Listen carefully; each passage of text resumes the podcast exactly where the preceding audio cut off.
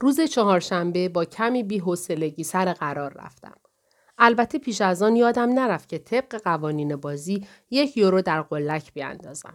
برخلاف من کلود سر حال و هیجان زده به نظر می رسید. باز چه خوابی برایم دیده بود. فهمیدنش زیاد طول نکشید. او من را به استخر معمولی نکشانده بود. آنجا مرکز تخصصی آموزش قواسی زیر دریا بود. وقتی متوجه شدم قلبم شروع کرد به تون تپیدن. اوه این دام بود. او که نمی‌خواست. چرا؟ می‌خواست.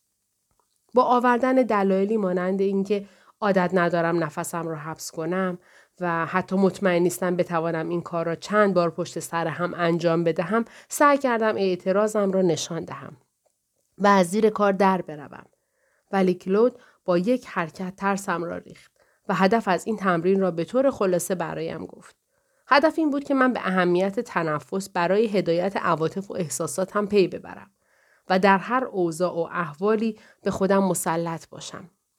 خب هدف کلی این کار را فهمیدم ولی آیا واقعا لازم بود که برای درک بهترش این تمرین سخت را انجام بدهم؟ ظاهرا که بله. چون مربی با تجهیزات کامل خیلی زود به ما ملحق شد. و در زمانی کمتر از آن که بتوانم بگویم دست نگهدار لباس بسیار سنگین به تن آماده بودم. استرسی شدید به مغزم پارازیت میانداخت. دستورالعملهای مربی را به سختی متوجه می شدم. به خصوص حرکت های ارتباطی مورد استفاده در زیر آب را. اگر کلود خیال کرده بود که قرار است نقش پری دریایی را برایش بازی کنم سخت در اشتباه بود. این کار ظرافت و چابکی می‌خواست. در حالی که من بیشتر شبیه شیر دریایی بودم که در صحرا بزرگ شده بود. با این رگلاتور قواسی که دهانم را می‌کشید و با آن موهای ژولیده شاخک مانندم قیافه هم بیشتر آدم را به یاد مدوس و موهای اجدهایش میانداخت تا آریل مهربان کارتون ها. به هر حال سر و کلود را به خنده انداخت. برای آنکه انتقام شرف توهین شده ام را بگیرم سعی کردم لگدی به او بزنم. اما آب همه حرکت هایم را کند می کرد. بی تردید متوجه چینی که از عصبانیت به صورتم داده بودم شد ولی چیزی بروز نداد. فقط با اشاره پرسید که آیا اوضاع مرتب است شانه هایم را بالا انداختم تا نارضایتیم را نشان دهم.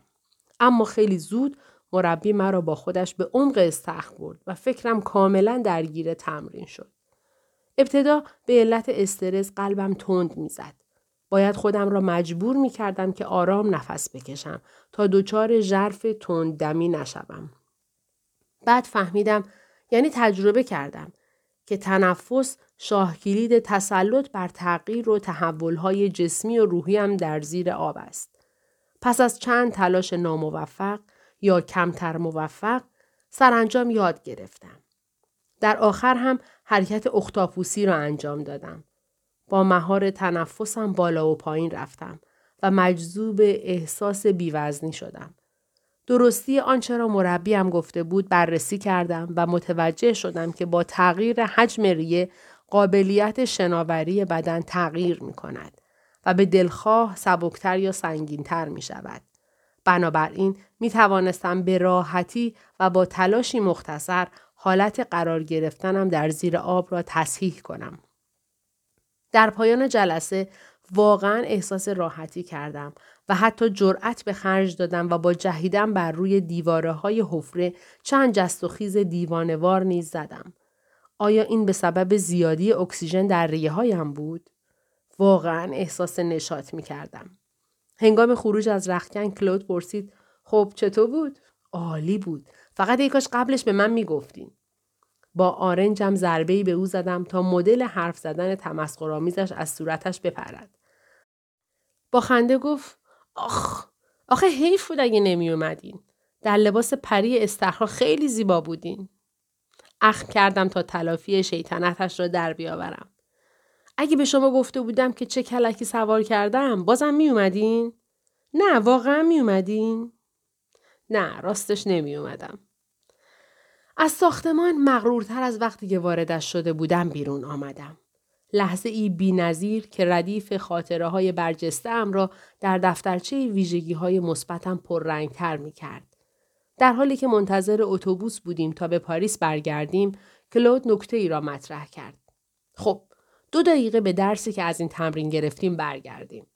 وقتی در موقعیتی استرسا قرار می گیرید به تنفستون تمرکز کنید و این لحظه زیر دریا رو به خاطر بیارید.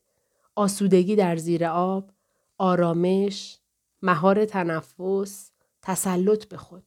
حتی در روزی معمولی هم حواستون به نفس کشیدنتون باشه. اینو فراموش نکنید که تنفس صحیح تنها نفس گرفتن نیست بلکه به همان اندازه کیفیت بازدم نیز اهمیت داره. اگر بازدم عمیقی داشته باشید این امکان رو به ششهاتون می‌دید که دوباره پر از هوای تازه بشه و این برای بدنتون بسیار مفیده. بدون شک باید روش تنفس صحیح رو یاد گرفت. حالا شما اون رو یاد گرفتید.